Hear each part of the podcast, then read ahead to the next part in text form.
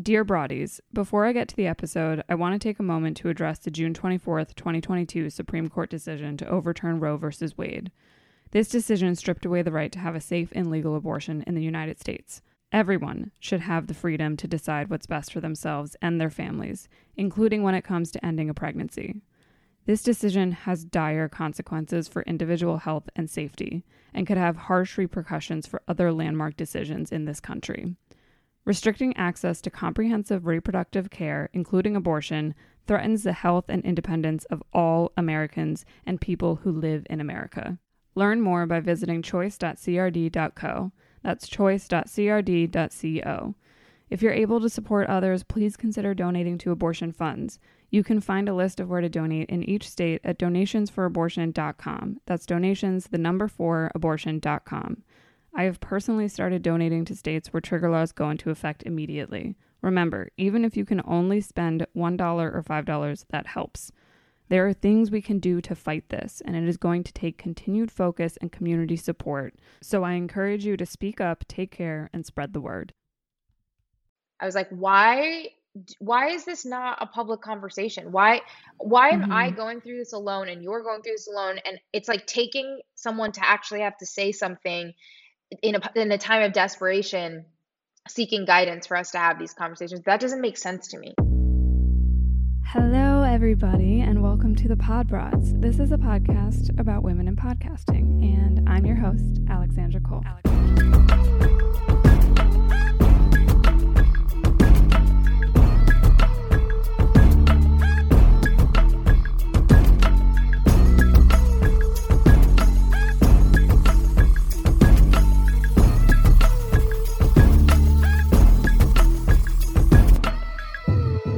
Welcome back, my broadies, to episode two of season two. I want to thank everyone who has tuned in thus far. If you missed last week's episode, I highly suggest going back to listen. I speak with Nicole Perkins, host of This Is Good for You and the now retired Thirst Aid Kit, plus the author of the recently published memoir, Sometimes I Trip on How Happy We Could Be. I was reflecting on that episode this past week because I had done all this work for the season two launch and was not resting very much, which sometimes you just have to do to get shit done and to make things happen. And I was desperately awaiting watching the new season of Sex Education. Now, if you follow me on Twitter, you may have already seen this. I put a lot of musings and jokes and podcast promo tips, etc., on there if you aren't following me at Poddraland already. But I shared this tweet about how my mindset this past Saturday, when I got to be in full marathon mode, initially went to, oh, I earned this. I earned this lazy TV filled day because I had worked my ass off that week.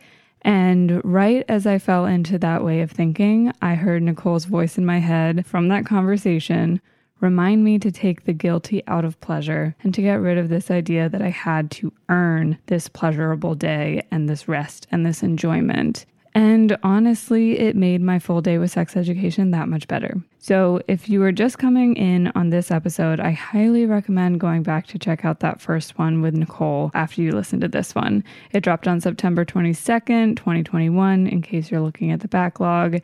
And yeah, I hope you go back and enjoy it because it is truly a necessary listen. Now, for today's episode, I want to start off with something a bit different. It's a brief story and then two quotes. Back on July 30th, 2019, over two years ago now, which is wild, I published a recommendation for this podcast called In Progress on my website, poddraland.com, in this section called the Tuesday Pod, where I used to recommend a woman hosted podcast episode each week.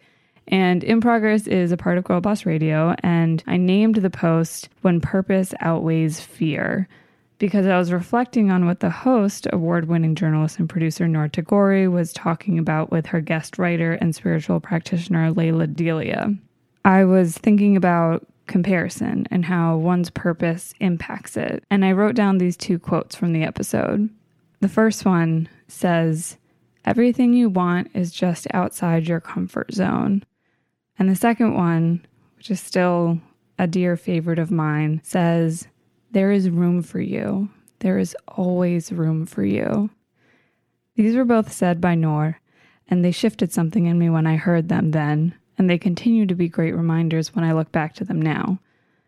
During that first listen, I was just starting to work through this time in my life where I was pursuing writing, my my creative endeavors, podcasting, and this whole quote unquote nonlinear career path, and I was terrified and worried that my work and perspective would not be enough and not enough people would connect to it and that there wasn't going to be room for me and and my mindset was so limited.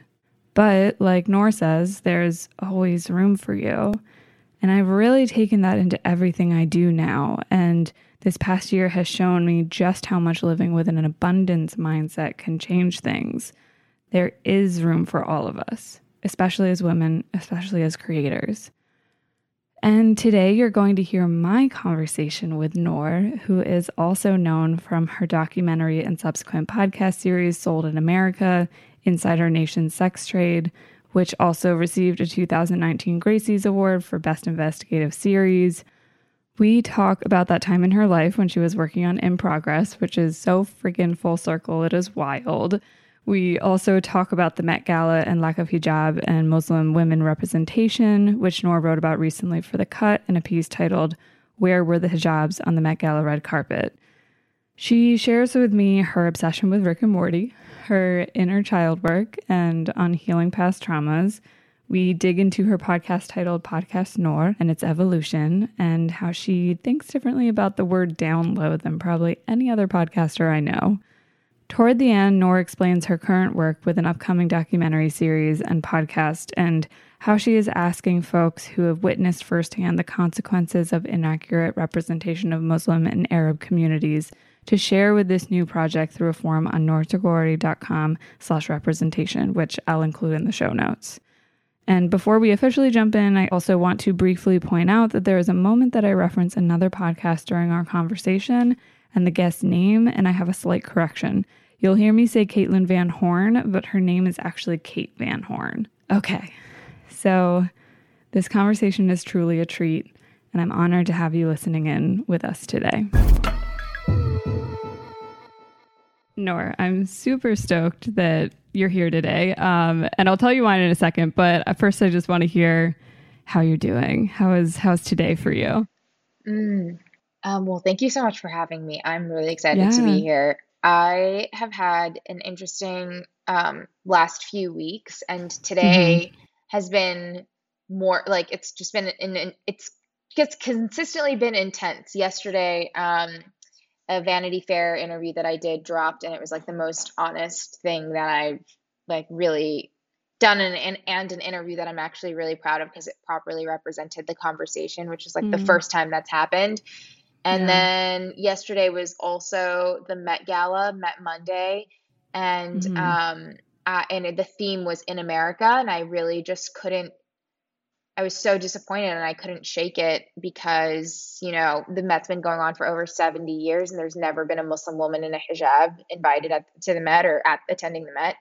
And mm. this is like the most iconic fashion event of the year. And I just couldn't shake that it, it, this, it was held two days after 9 11, the 20th anniversary of 9 11, where mm. most of the stories and the conversations around this anniversary did not include Muslim voices.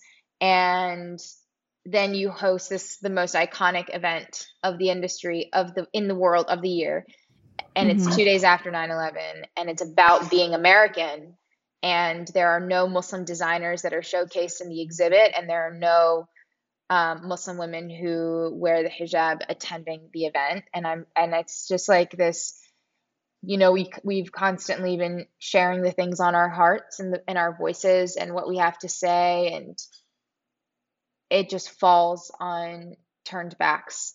And that's really disappointing. Yeah. Yeah. I truthfully don't know much about the met gala. I feel like lately on like twitter in the last 24 hours i've been seeing a few more people post about it um, and kind of what the purpose is of it. But have you seen many other people posting about that perspective, or do you feel like you've kind of been the only one just I've kind of thinking and processing with I personally have never seen anyone um, post about that. I think that the Met Gala is really exciting. I've been posting about this every single first Monday of May which is when it's hosted, um, in ten in the last ten years, basically since I've had a Twitter, every single because I've watched the Met Gala red carpet since I was young. Like I've always really loved, loved, loved the intersection of fashion and art um, mm-hmm. done thematically this one day of the year. And every single year, I used to be like, "Oh, I hope this year I get to see we get to see a hijab on the runway. Mm-hmm. Oh, I hope." And it was always like this aspirational thing.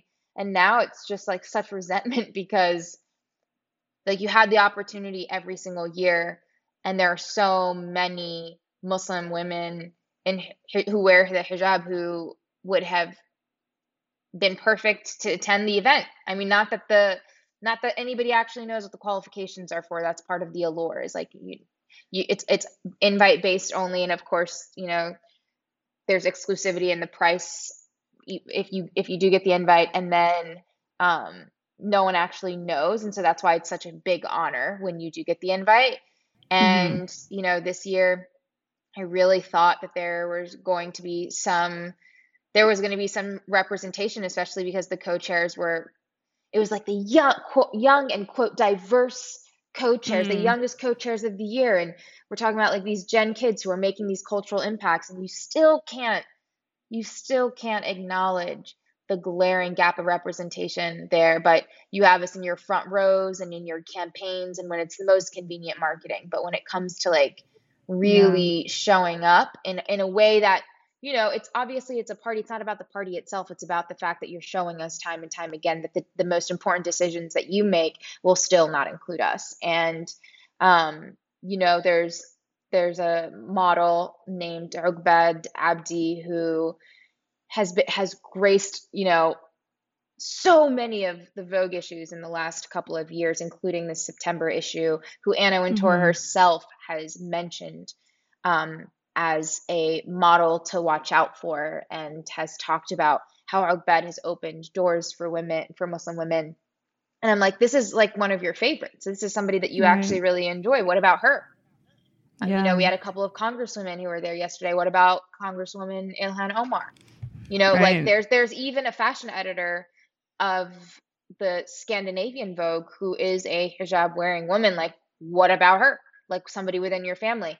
And just to see everyone celebrate it, you know, obviously it's a mm-hmm. fun, impactful night, but just to see everybody celebrate it and constantly drop the term diversity and pretend to be inclusive and know that I mean there was I don't know if this was the first time, but some of what I saw on the internet said that, so that would need to be confirmed. But there was mm-hmm. an indigenous woman who's a model who attended mm-hmm. yesterday, and not many people were talking about it at all. And I kept seeing like when it was very specific people that I saw actually share about it. And yeah. the theme was America. It was in America and the history of America. And like, we're not inviting yeah. more people of the indigenous community. It just, it's like what are the stories we're actually saying we're telling people about themselves and um, i think that those stories are very clear yeah definitely thank you for sharing all of that i think it's definitely not been in the discourse that i've been seeing on on twitter and so that is a big missing piece that I think a lot of people need to actually pay attention to yeah. um, and educate themselves on. So I normally uh, start off with asking you, you as the guest, uh, who you are inside of your work and then who you are outside of your work, because while those two pieces can be so intersected as mm-hmm. they are, there's also things that I know we try and keep separate about our identities in our workspace and our personal space. So totally. I'd love to hear what your answer is to that. Yeah. Well, my work like inside of work and outside of work is incredibly blurred lines for sure because what I do for my I'm so lucky that the work that I do is work that but is just my mindset. It's how I think, it's how I see the world and then I I get to like heal as a part of my work. That is literally mm. what it is. It's like rewriting my own stories and following my curiosity and talking to strangers and and doing this on so many different platforms, whether it be writing or producing a documentary or podcasting or just walking up to strangers. Um, and I feel very lucky to have that. It's also how you end up burning out without realizing it. It's like a very slow burn because you're because you mm-hmm. think, you know, I don't actually like this is not work.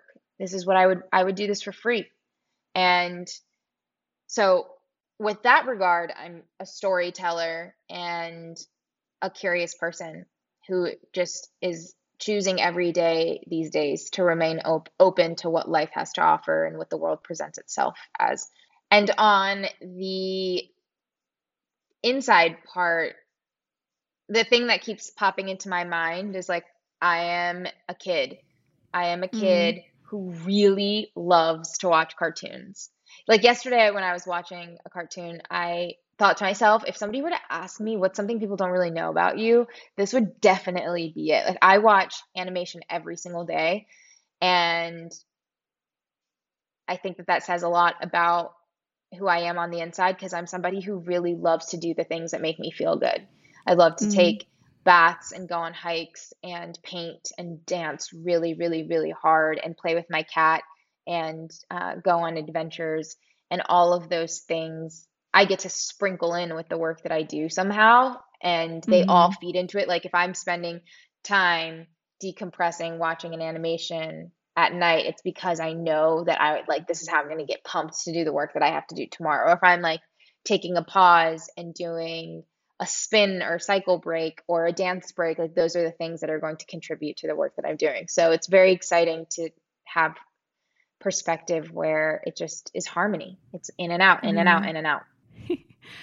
um, you totally answered one of my ending rapid fire questions just now because uh like what people wouldn't know right if Yeah. they weren't just like like off screen and off the work that you do and it was a question that came up because one of the episodes that i listened to recently of podcast noor is the one with jenna wortham who Mhm. i also love Mhm. um but something you two were talking about in that interview was about it was like kind of sadness that there were these pieces of yourself that you felt like you couldn't put on your Instagram page or in your public presenting, Mm, yeah. you know, like social media spaces. And so, you know, that was a question I wanted to ask because I was like, what would those pieces be that we'd either be surprised about or that you kind of wish you could bring in more? And I love finding out that animation is one of your Yeah, your totally. I mean, my I tell every person on my team that everyone should be thinking about getting me a voiceover animation gig. Like just it, it can be one time in my life for the rest of my life, but I want to do it so bad. And I remember um like Bojack Horseman Mhm. had who one of my friends wrote on and she's a Muslim woman and um it had they had like this one character who had a hijab on that would just Mhm. like be in the background looking straight into the Mm. camera but never had a line like never said any words which now that I think about it kind of makes me sad because it's like yeah. you knew enough to draw the representation in there, the token token version of that, um, but not enough to give her words, and that is pretty uh telling of a lot of the representation that Muslim women go through when it comes to film and television anyway. Yeah. And at the same time, I really wanted to give her a voice. I just wanted to give her, I, you know, I never want to get like, there's no such thing as the voiceless, but this one, this woman was voiceless. She literally had no voice in the show, Yeah. and I was like, let me do it.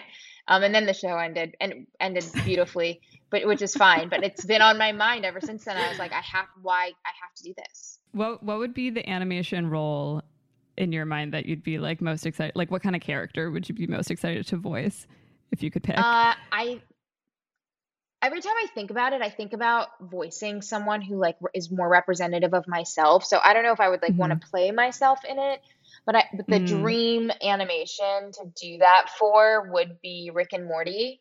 Like I think that would just Mhm. be so so so so so iconic. And one time I actually tweeted that I that was a dream of mine, and uh, and then somebody tweeted that show would never have like a hijabi on there, something like that. And then Hmm. Justin Roiland responded and said, who's who's the co-creator and voices both Rick and Morty, said the only people that we wouldn't have on the show are assholes or something like that. And I was like, oh, that's cool, that's great.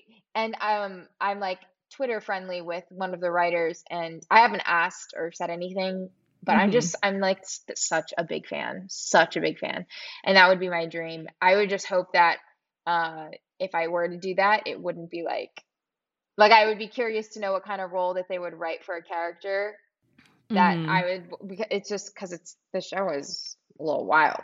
It's a little wild. So, but that's that's like that's on the list. Yeah. I have to say I'm not super familiar with the show besides the name and whatever that like dance TikTok sound is that uses the title of it. So now I'm now oh I need really? to go check it out. I don't know Yeah. what the TikTok for Rick and Morty it's is. like I don't know what, but it's like it's like Rick and Morty, Rick and Oh, Morty. Like yeah, it's yeah, just yeah. like that. But I don't know what I don't really I never really understood. But Yeah, it's it's Now definitely it definitely has like a very specific following in general. mhm. Um, it's just really smart, heady, like raunchy, dark comedy. I love it. It's it's Yeah. amazing. hmm Yeah. Um, so another another piece that you brought up when you were talking about just like doing things like that you're a kid and things like that, and you talk a lot about healing too. And this is totally the kind of shit that I'm just like super into is that piece of healing your inner child. hmm And I wonder is that is that like language that has been a part of your healing process or is that something that yeah Yeah, I've been talking okay. about healing my inner child for a while. That Mhm. is not only language, it's like a key, key, key, key factor in the process for me is I'm always trying to connect with her. Like my phone screen saver was her and I would always just meditate on her if I was trying to Hmm. figure something out or if I was stuck in a problem or if I reacted. So there's like the saying if the re- like if your reaction is hysteric, it's historic. And so if I Mhm. feel so badly hurt and my reaction is like almost feels uncontrollable and I'm so upset, then I re- then I go back to her and I'm like, okay, where is this hurt coming from? This obviously it's not this. It's coming from something that's happened. And I've done EMDR therapy where Mhm. you're, you know, you're going into your memories basically and rewriting them and that involves a lot of spending time with those different versions of your inner child. Actually, just I just watched this short animation on Disney Plus called 20 something and it was less than 10 Hmm. minutes long. It was probably like a little over 5 minutes long and it was the emo- it was so beautifully done and I knew I mean the animation looked so beautiful so I knew it was going to be amazing and the story was literally this this woman turning 21 and she's at a club and she's wearing this trench coat but the trench coat is her 10 year old self her 16 year old self and her 1 year old self. And they're like pretending Mm. to be adults and all of these terrible things are happening and she's like um she's crying. Like she's upset and it's her inner child and her different ages are battling with each other and she comes Mm. back to herself and then she comes out as her 21 year old self. And i'm like that is lit like i literally teared up. And yeah and that is that is all of us that we are all walking around with these different versions different ages of ourselves and there's also a really great book called what happened to you by oprah and dr bruce perry that just recently came out on uh, trauma and resilience and a lot Mm. it's like a lot of it is rooted in inner child work Yeah. I I remember the first time I heard that phrasing was actually after I had started doing like some form of therapy to deal with like past sexual trauma that I had. And it was listening to uh oh my goodness her name is going to escape me right now but how We'll live is the name of the podcast. And it was interviewing uh i think her name is caitlin van horn but hopefully i didn't mix that up with someone else's name. But she was talking about inner child work specifically in like unpacking sexual trauma as a child. And that was like i was like oh like something just kind of went off in my brain. And that's something that I feel like I've brought into like therapy sessions that I've had, even though my therapist maybe wasn't the one to bring it up. Um, but I really like the idea of that short, and now I want to go watch it of the different ages because, you know, something that I'm dealing with in my experience and that we all deal with is that compounded trauma and not even just the compounded trauma of what's happened in your life, but what's happened in the generations of your family uh, before. And yeah, I I've always loved that piece of your work because in my in my experience of the work that I've seen you do and the work that I've kind of taken in that you've put out into the world, my first introduction to you was actually when you hosted In Progress with Girl Boss um, Radio, and that was oh wow one of those like yeah so that was one of those like integral like podcasts in my experience where i heard it at a time when i was like that's so good to hear. Wow thank you for really? that. Yeah. Oh good. Yeah. Yeah. um So I had like listened to that podcast when I was in this uh, space of like, okay, I've been like teaching, writing for so many years, but I feel like I want to go off and like kind of do my own creative stuff or figure just like I was in a mode where I was like, I don't know what the fuck to do with my life, but I feel like I do know what I want to do, but I'm feeling really scared to do it. And mm-hmm. so it was that perfect like melding of like practical advice, but also the emotional piece that is so important. And at the time, I felt like I didn't always get, especially from like male hosted stuff. Like I just felt like it was just not clicking for me. Like they weren't speaking to that part. I would be curious to know what the percentage of male hosted podcasts like versus women and non-binary people is because it just seemed like for for a period of time it really just seemed like it was all male hosted podcasts.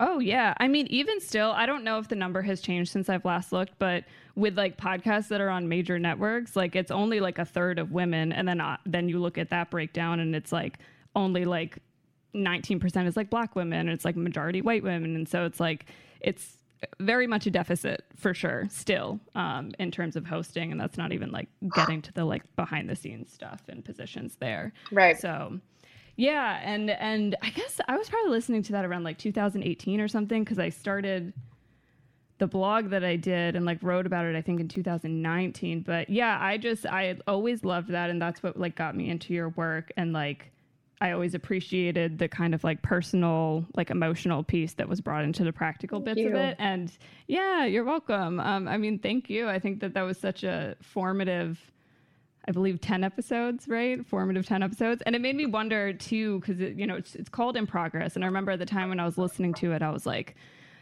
you know, she's on this dope podcast. Like she's got her shit together in her work life and stuff like that. My and gosh. I'm like, what was going on behind the scenes of in like how in progress were you at that oh, in wow. progress were you at that point? And like how did it how did it um where does it fall in like the mapping of like your podcast journey specifically since that is partially what we're here to talk yeah, no, I yeah. love that. That's a that's so great. I've never actually talked about that. I think that so in progress came out at the weirdest time because I was still working on Sold in America, which is my investigative oh, project. Uh, yeah, yeah. And in progress was kind of a last minute thing. And I remember I was living in Boston at the time. It was temporary. We were moving from DC, thinking we were going to go to LA, but we ended mm. up in mm. New York.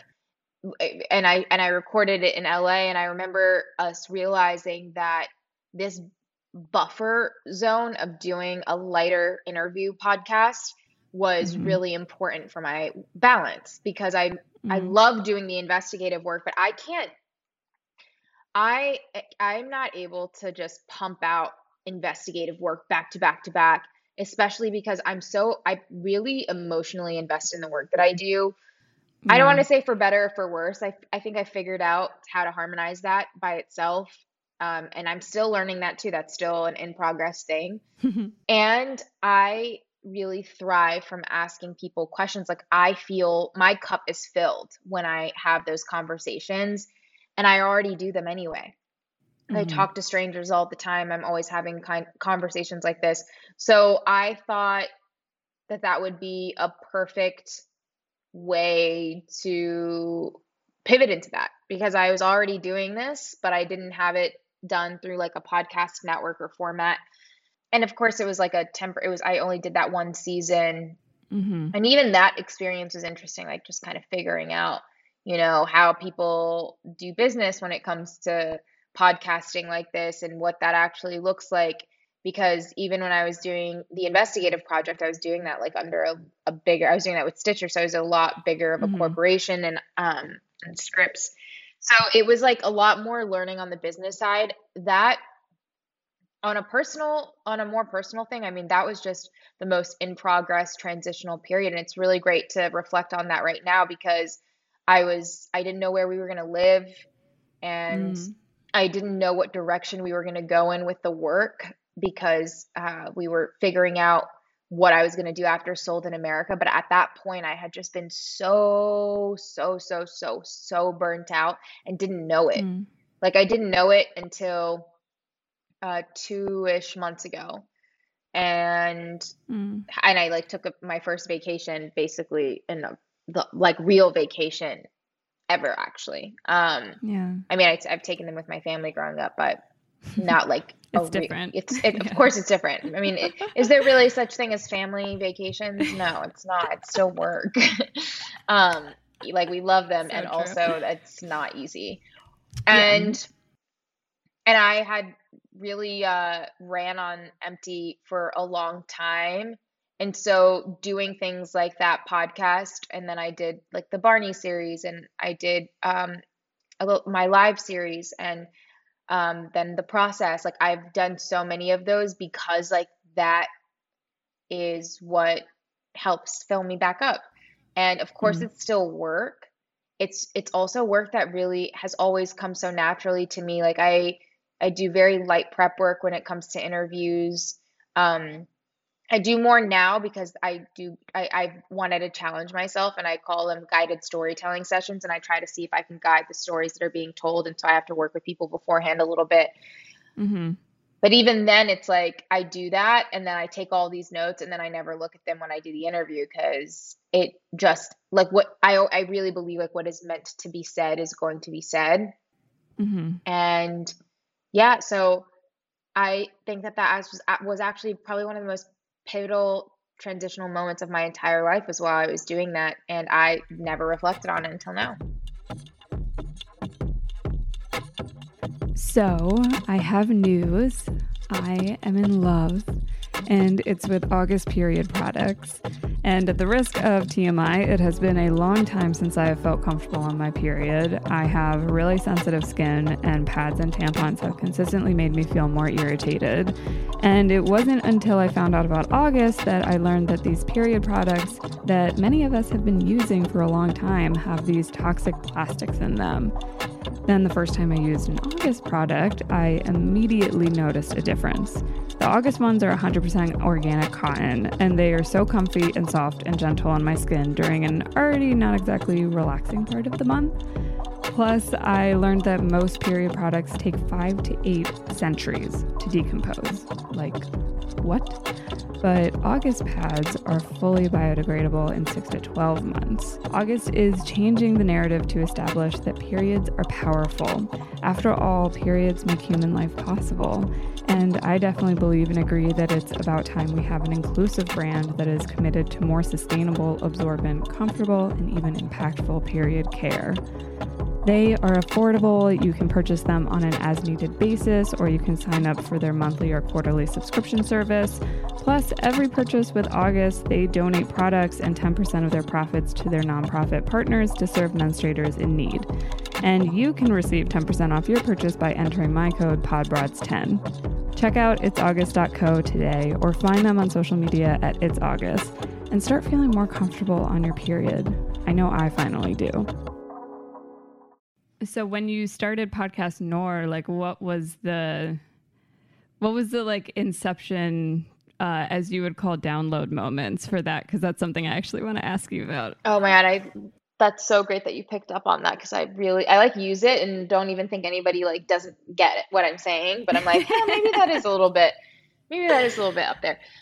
I so for podcast Noor, it started out as the process, and the first season was the process. And Mhm.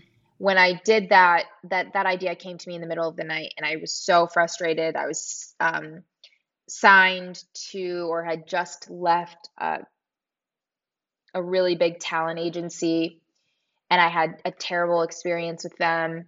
And I was talking to different like friends and peers and they were all going through the same things and the same problems and I was just so upset because I was like why why is this not a public conversation? Why why am I Mhm. going through this alone and you're going through this alone and it's like taking someone to actually have to say something in a in a time of desperation seeking guidance for us to have these conversations. That doesn't make sense to me.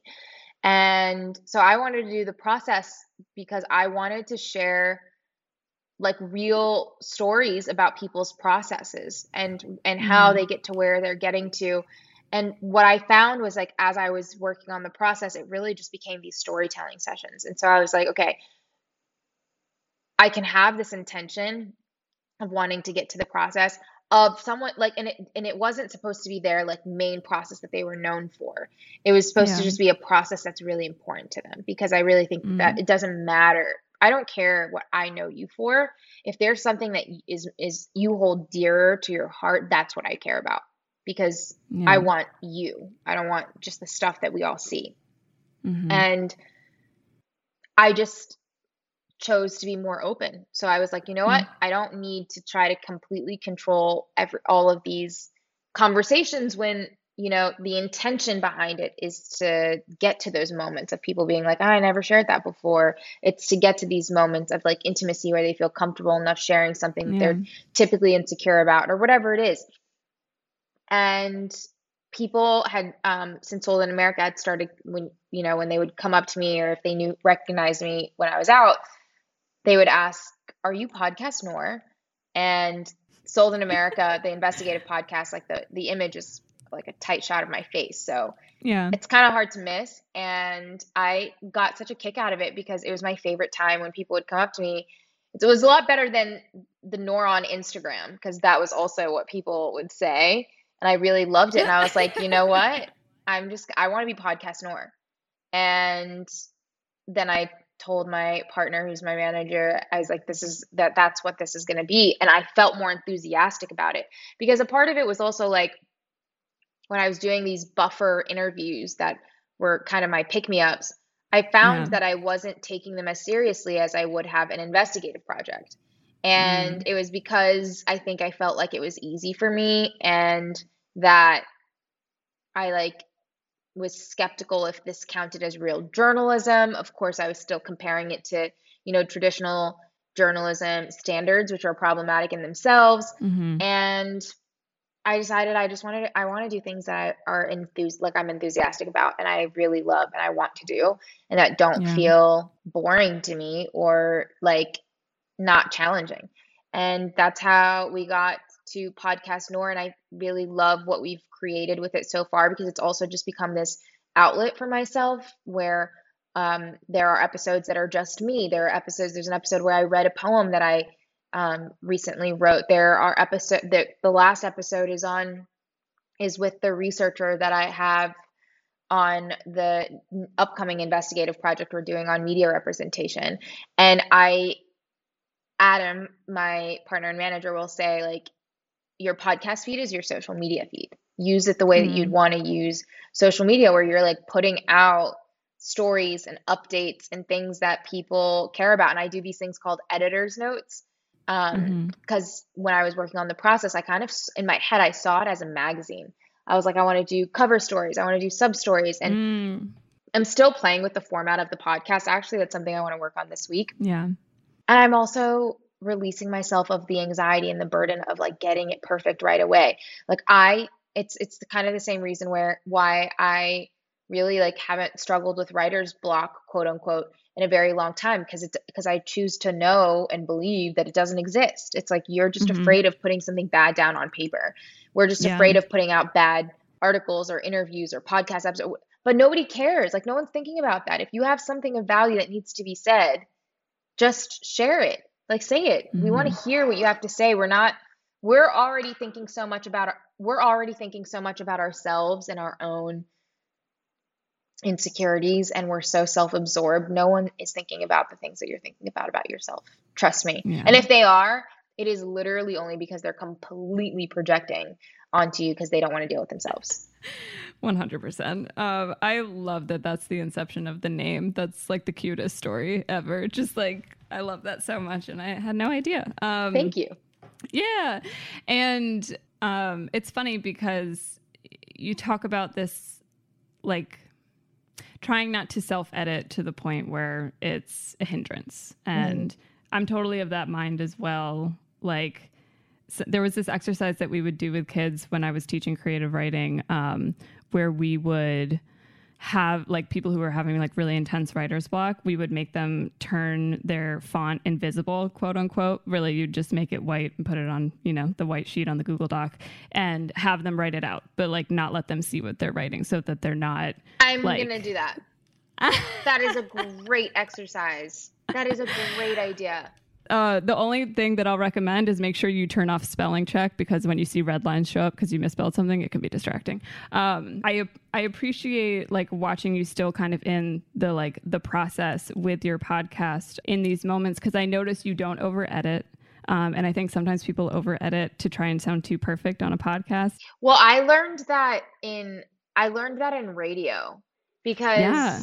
I when I worked in radio, so well, one, I don't really over edit my podcast because I we just don't have the time and resources right now to like have someone who's being that meticulous about it, mm-hmm. and we don't want to over edit it because I remember so when you're in radio and you're recording like you're a commercial drop or um, you're leading into a song and you're and you're sharing a breaking story or an entertainment story and then you're going into it people can hear your face almost so so one of the mm-hmm. things that mm-hmm. my mentor and friend Sunny taught me, who I interned for while I was at the radio station I'm very close to now, was that you always smile when you're talking because people can hear your smile. Like they can, mm-hmm. you can hear me right mm-hmm. now. I'm smiling, and also I don't want you to sound like a robot. Like I want to hear like so I wouldn't.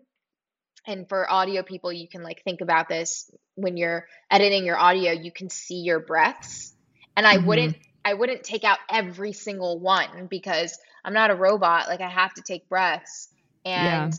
people like I want people to hear me the way that they would hear me in real life. Of course, you still clean stuff up, but it's also like being mindful that you want people to hear you.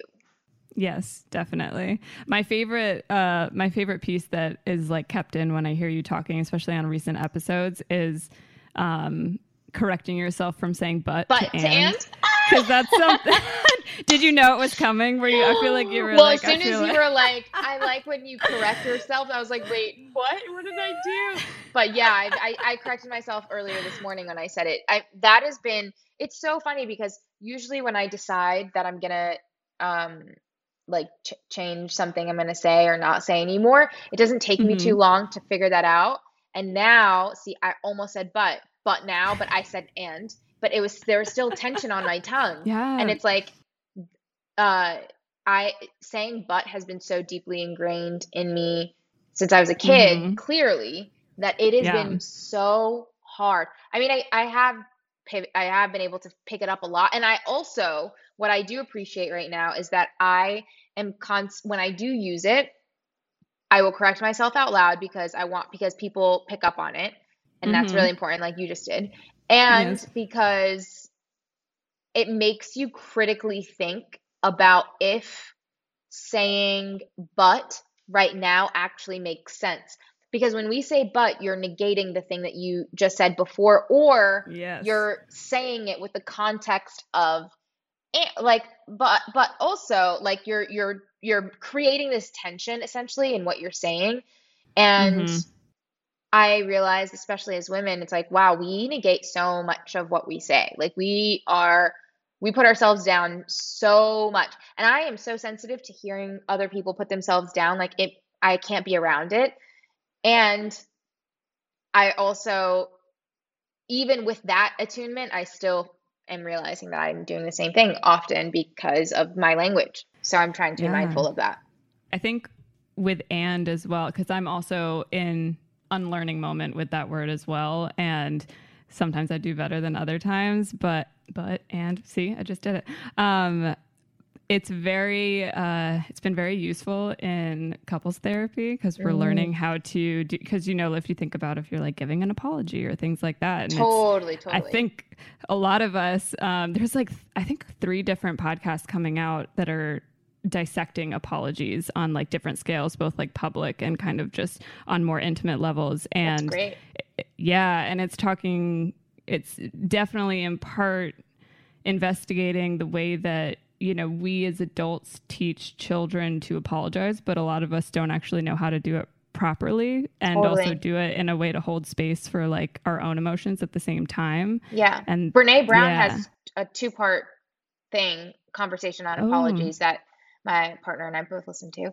And Ooh, it was one of her earlier episodes of her um, new podcast, and they were really, really mm. good. I mm. would re I would re-listen to them because she really dissected that, and I that was the first time I'd really thought about it with kids. Like how yeah. how do you expect them to learn to apologize when you don't know how to apologize? or definitely yeah. you don't apologize in front of them. Yeah, right, right. And like to them and things like that for sure. Um, it's also this piece of, especially this last year, I think that on a mass scale, people have been struggling with the idea that multiple things that are contradictory can exist at the same time. And I think being really careful about language and using and instead of these words that kind of negate the previous true statement that has been said is a good practice and something we as a collective need to get better at for yeah, sure. Totally.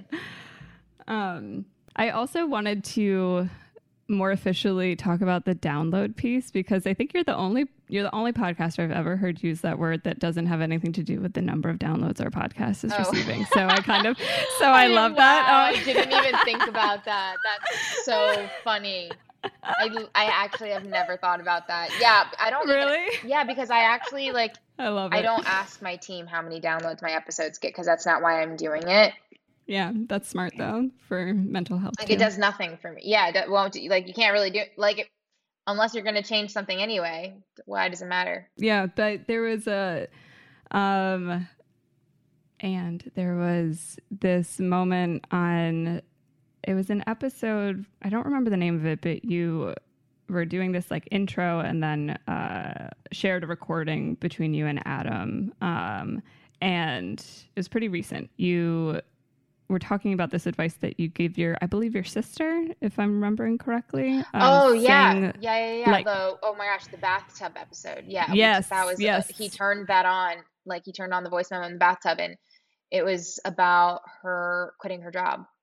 Yeah. And you said this line that I now have quoted because I love it so much, but you were speaking about this, the downloads, which I kind of took that to mean like really being open to your intuition instead mm-hmm. of like the terrible statement of listen to your gut, which for anyone whose anxiety lives in their gut is a horrible thing to tell them. Really great point. Really great point.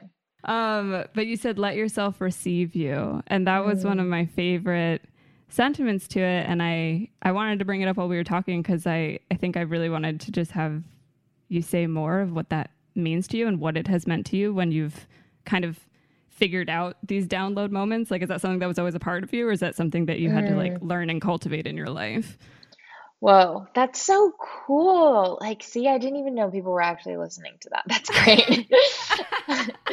My like bathtub rant that I, I said it. that and that was that in itself was a download. Like yeah. I think I started calling it a download. It, it was inspired by my friend Ruthie Lindsay, who has inspired a lot of like I ask how is your heart all the time. That's like the first thing that I ask someone when I talk to them. Mm-hmm. And I learned that because she asked me that one time when she genuinely like it just came out of her like she genuinely mm-hmm. wanted to know how I was and I felt it and I I collect I collect a lot of things she teaches me and she knows this.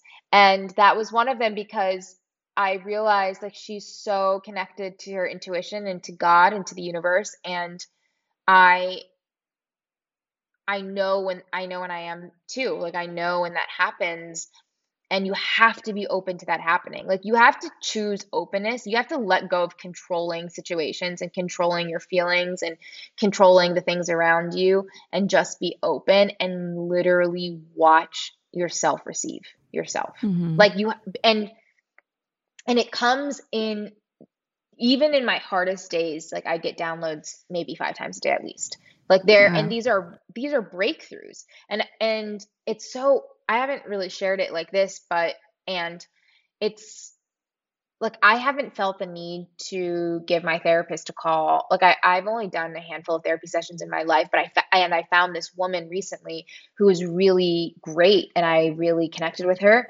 as a mm-hmm. therapist and I, I just haven't felt the need to give her a call because I've been able to therapize myself through these downloads mm-hmm. and through these breakthroughs where I am just open to looking at situations differently and being able to maneuver like what I said about the if it's hysteric it's historic so I'm like okay why do I feel this way where is this coming from this feels really heavy what like mm-hmm. what else am I carrying here I mean, even just the story that I mentioned to you about the Met earlier. Yeah. I, you know, I've been carrying it since yesterday and I've been carrying it really heavily and really upset about it. And I realized I was like, it's just a party, but it's it wasn't my what I was carrying wasn't about the party. It was Mm-hmm. about it was like for my younger self. Like I was carrying that I was carrying like the 10 plus years that I have been want like I've been dreaming of of this for her and for all of us. And it's not even about and even then it's still not about the event. It's about the concept of the fact that we are still not seen, we are still not heard, we are still not valued, but we are used all the time. Yeah. Mm. And those things I can figure out on my own for the most part now. And that that has literally come from knowing when you can really just connect to your source. And that comes from stillness. Like when I feel super anxious now, or if I am like trying to write out an email or type something out, but it just is scrambled in my head. It looks like TV static, just all over the place. I can't find the sentence that I'm trying to grab or whatever it is. Mhm. I just I've been I've been like putting my hand my arm up and breathing and then just like like rubbing my forehead which has been really Mhm. helping and that's like where your third eye is so Mhm. and it feels sore like it feels like I'm thinking too much and then I just try to bring it into Mm. my chest and my heart and I try to breathe through it and I like even now just doing that like my I've like immediately calmed down and Mm. my heart just like feels more guided and I and I just have I'm just so full of trust. So that's Yeah. the thing is like when you're carrying so much and it's really heavy and it's really hard, the safety net is trust. And you have to choose that. Trust isn't something that you have to like that you just are born with. You have to actively choose that because there are so many ways that our trust has been broken in our lives. There's so Mhm. many reasons for us to not trust and that's that's more of a reason why you should. I mm-hmm. remember I talked to my friend Vera Papisova about this at the beginning of COVID and just how like how how do you not be skeptical of people and like how do you how are you so trusting? And I remember her saying when someone breaks your trust or hurts you, that has nothing to do with you. It's them showing you themselves. And obviously you can see that as a red flag, but you don't have to walk around feeling untrusting, which is a very heavy, hard thing to carry and feel. And I Mhm. I felt that for most of my life. She's like that Yeah. you don't have to carry that. Like you can just trust. And it's so interesting because now the more I've trusted, the less my less my trust has been broken because people can feel and see that I really trust them. Mm. It's still really hard and Mhm. Still a lot easier than what I was doing. Yeah. I've heard some iteration of that before from like a previous kind of family friend slash therapist type st- situation when I was in my early 20s. But um, the, the piece about, you know, when people do something, it ultimately has nothing to do with you. Yeah. and it's been helpful and then I, I also am someone who really struggles with trust and it's one of those things where i'm like intellectually i get it but my body doesn't always get it Well, that can also be that you don't feel safe in your body. right Like that's what I've found. Just like I got I recently got over this severe anxiety that I had of driving because of an accident that I was in. Mhm. And the entire time I realized like my anxiety wasn't because I didn't trust everybody on the road. It was because I didn't trust myself. Mhm. And exactly. it took me having to come back into so even then it's not about people, it's still about you. yeah exactly oh it's so helpful and frustrating at the same time Yeah. um, You got you got to have talks with yourself about that stuff. You I know. talk that's where the inner child work comes in. Oh yeah, for sure. I have a my therapist recently sent me I think it's called a trauma mapping thing, which I've like done plenty of times like Mm-hmm. unofficially, but I'm excited to actually go through what she sent me and see what comes up and see if anything new gets Yeah. discovered. So um so kind of everything we've been talking about definitely brings me to your newest project and i definitely want to give you space to talk about that um, one of those those pieces that we were just kind of unpacking is the you know the stories we've been told about ourselves the ways that we need to rewrite our own narrative to not just like reclaim ourselves but be able to heal ourselves and i know that that's a piece of this and so i just wanted to give you space to talk a little bit about what this project is, how how it's been connected to your own healing process, and anything else you'd like to share. Thank you. Um, yeah, so right now I'm working on an investigative podcast and documentary about how the misrepresentation of Muslims in American media has impacted American culture and identity. And the project was birthed from me realizing that the reason I had carried so much shame around who I was or who I am is because of my own industry, mm. the media industry, and because I began to internalize and believe the stories that were being told about me yeah. and my community. And I put a lot of blame on myself for that. I put a lot of blame on my community for that. I put a lot of blame on my family for that. And now I'm realizing that the system that was set in place for all, for us, for our communities, work like completely worked against us and that's why we are going through those struggles and so we don't need to carry all of that weight and burden. And so now i'm committed to deconstructing that just the, the whole situation of, of how the Muslim American narrative has been written, and I want to show our communities and the rest of America that the stories that we've internalized about people that we do mm-hmm. not understand, including ourselves, are ones that are harming us and the com- and the entire community as a whole, and we should choose otherwise. We should choose to rewrite them. We should choose to build trust with people and get the stories from their mouths like and and now that i'm even saying all of this i've been talking about this since i can remember like for oh, for mm-hmm. since i was really young it was so weird yesterday my vanity fair mm-hmm. interview came out that was really intense and honest and uh, someone i went to high school with mm. commented on it and she is jewish and queer and i did not know first of all, I didn't know there were any Jewish people in my high school oh, growing wow. up or in, in, like the schools that I went to because it was so it was like very white very mm-hmm. christian mm-hmm. and so i'm like oh so there were people who were also hiding mm-hmm. parts of them like i was because they were afraid to be yeah. who they were in that in that space mm-hmm. that felt unsafe and it was so wild to like see her comment and she literally said i remember in ninth grade where somebody made a joke about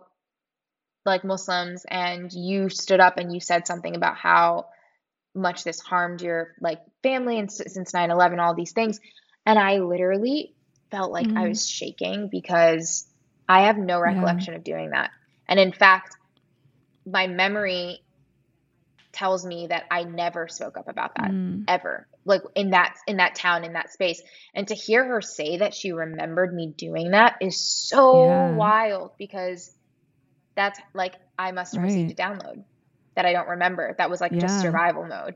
And I wish I remembered it because even as she was telling me that, I was like, I can't, it doesn't ring a bell. And I literally said, Can you, do you remember anything else? And she said, I, thankfully, I only remember your reaction. I don't really remember what was said. And I was just like, Yeah, I guess it's pretty good. But I really wanted to like remember. Like maybe it would have triggered something in me so that I could actually figure that out. But I'm like, and it also made me sad too because that's why things feel heavy like it's because I was carrying things I didn't realize mm-hmm. I was carrying.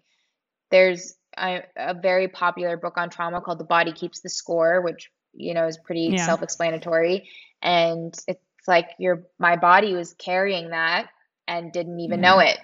Like how many more things happened to us that we don't even know about that are dictating how we feel about ourselves and how we feel about right. each other. And that's the yeah. work that we have to do. Thank you for sharing that. I think it also just in my mind made me kind of connect the dots of, you know, we've been talking we as I don't know the people I see on my my Twitter feeds and social media and in my communities and stuff, but been talking more about like who's more often called resilient. Is it like sh- that's a dangerous can be a dangerous identifier to a certain extent because then people are expected to take on more and more and more. And that moment that you just shared made me think about how, at the same exact time, someone can be looking at someone doing something that they perceive to be like powerful and confident and like resilient in a way, whereas maybe the person who's doing it that's literally just a survival act in that moment and not something that they're registering in that way. Well, yeah, because I think that a lot of people have had to just be resilient their entire lives and mm-hmm. also that's how we like get to the point of burnout and depletion and have no more to give um, but that's what we do to people who are choosing to lead next week on the pod broads I always love how Daryn's like, mm-hmm. you know, when we talk about coming out stories with some of our guests, you know, so, sometimes the conversation will lead to like, yeah, like it wasn't a huge deal. And that's okay too, right? Because why is my sexuality like needing to be this like huge moment, positive mm-hmm. or negative or anywhere in between? And so I framed it that way, and maybe I should not frame it that way because I think it's in, I think anyone can listen to our podcast. But what makes us different is that it is hosted by two queer females, and therefore our experience, as Daryn said kind of at the top of this interview, is like those are, that is our experience, and it is shaping how we mm-hmm. watch like my favorite reality show, Temptation Island. I'm like, this is crazy. These dudes are trash. Like, oh my God. Do you know what I mean? Or vice versa. I'm like, just throw some lesbians on there and this will be better. That's Liz Cully, who oversees entertainment at Conde Nast in LA, alongside her co host Daryn Carp, Andy Cohen's longtime assistant and the host of People's Reality Check. They join me next week. Make sure to follow and subscribe to the Pod Broads wherever you get your podcasts. That way, you'll never miss an episode. Let's get it. Yeah, yeah, yeah, yeah. Yeah. Yeah, yeah, like, you know, the fun shit. Yeah, yeah, yeah. My first question is a little more podcast related. So, would you rather be able to interview the guest of your dreams or be interviewed by the podcast or host of your dreams? Oh my God, interview the guest of my dreams for sure. Who is that? Um, the first person who came to mind is Oprah, and that's mm. just because like I think I would be able to do a really not that's just because it's because it's Oprah and also I think I would be I would be able to do like a really amazing job at mm-hmm. interviewing mm-hmm. her and I think it would be a really great conversation because she's like also one of the best question askers there is and I don't think that I I mean of course I would feel like whoa and I also I just think I would I think I would be able to do such a great job. And then maybe also Kid Cudi who I just met last week for the first time and I felt so overwhelmed and so excited. And I had to share some really important things with him. And um, I realized like I actually would love to hear him I would love to talk to him more. So that's mm. somebody on my list as well. Cool. I love it. I'm thinking about uh, the like a lot of the podcast community was like so excited when Oprah was interviewing um, Prince Harry and mm-hmm. Meghan and, and, and stuff. Yeah. They were like, they were like, "This is the blueprint for a good interview." Like the she's the master of follow up questions, and I was like, I feel like that conversation between you two would just be like really wonderful follow up questions. Oh my gosh, it would thing. just be a follow up question after follow up question. It'll yes. happen for sure. Oh, I'm sure it will. I 100% believe it, and I will be listening. Um, would you rather another? Would you rather? Would you rather do a one on one podcast recording or do a talk in a room full of people? Huh. I mean, I think that those are two totally different things for somebody like I yes. actually I've like been touring and I've been giving talks in front of people for a very long time. So it would depend on the energy. It would depend on my energy level. If I mm. needed some like comfort one-on-one time where I felt like I really wanted to learn, then obviously I would do the interview. And if I felt like I my cup was really filled and I had something to share, then I would want to talk to people. But that it it would never be a would you rather for that scenario because I my my it would completely depend on where I was that day. Okay, fair enough. Um, all right. Um, if podcast Noor was a scent, what would it be? Oh my gosh, it would be um, Palo Santo, Palo Santo, or frankincense. Palo Santo. Yes, it is a tree that is native to Peru, Ecuador, and other South American countries. It is like the scent. The first time I ever was ever given Palo Santo was in uh, Vegas, and I had just given a talk, and uh, like was feeling under the weather and also ha- I, I had to be at this uh, sex worker's house and it was like a group of sex workers who I was trying to build trust with before um, doing an interview with them eventually. I'd have mm-hmm. to fly back out with my team. And because I wasn't feeling good, one of the people there lit Palo Santo and gave it to me. And it um, that scent has been so healing to me and I use it a lot. I mm-hmm. burn it a lot when I'm writing and it means sacred wood in Spanish.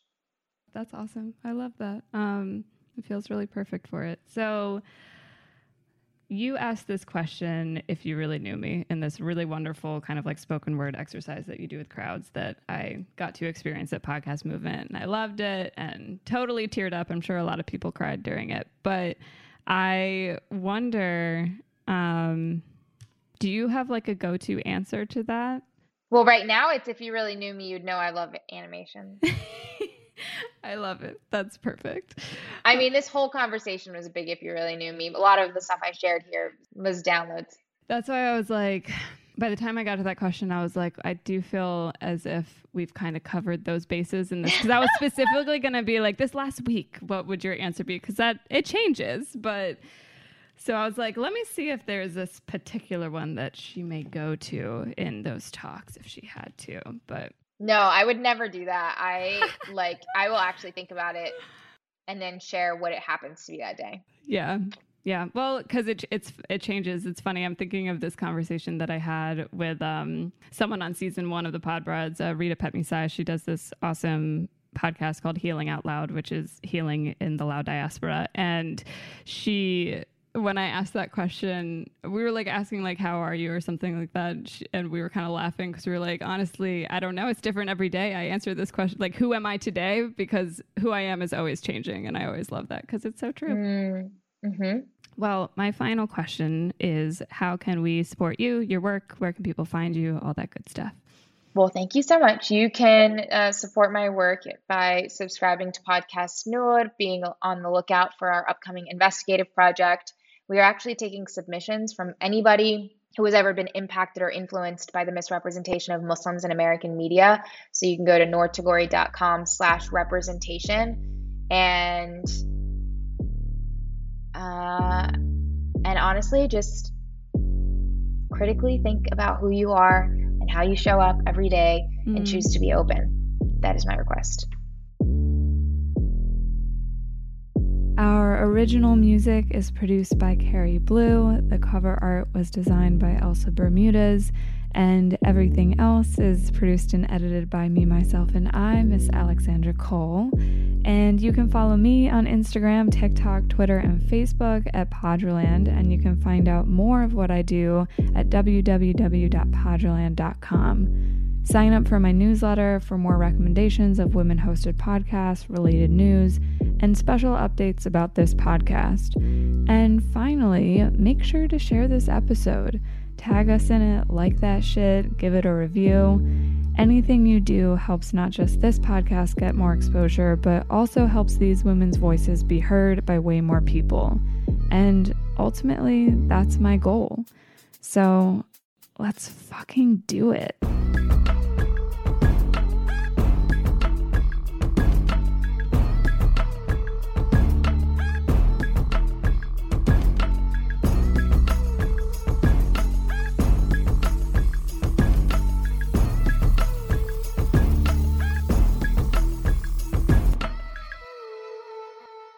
Still in practice mode of like trying to ask quicker questions. Yeah, I never do that. That's why I call them not so rapid rapid fire questions because they're just they will never be rapid. I won't do that. Yeah.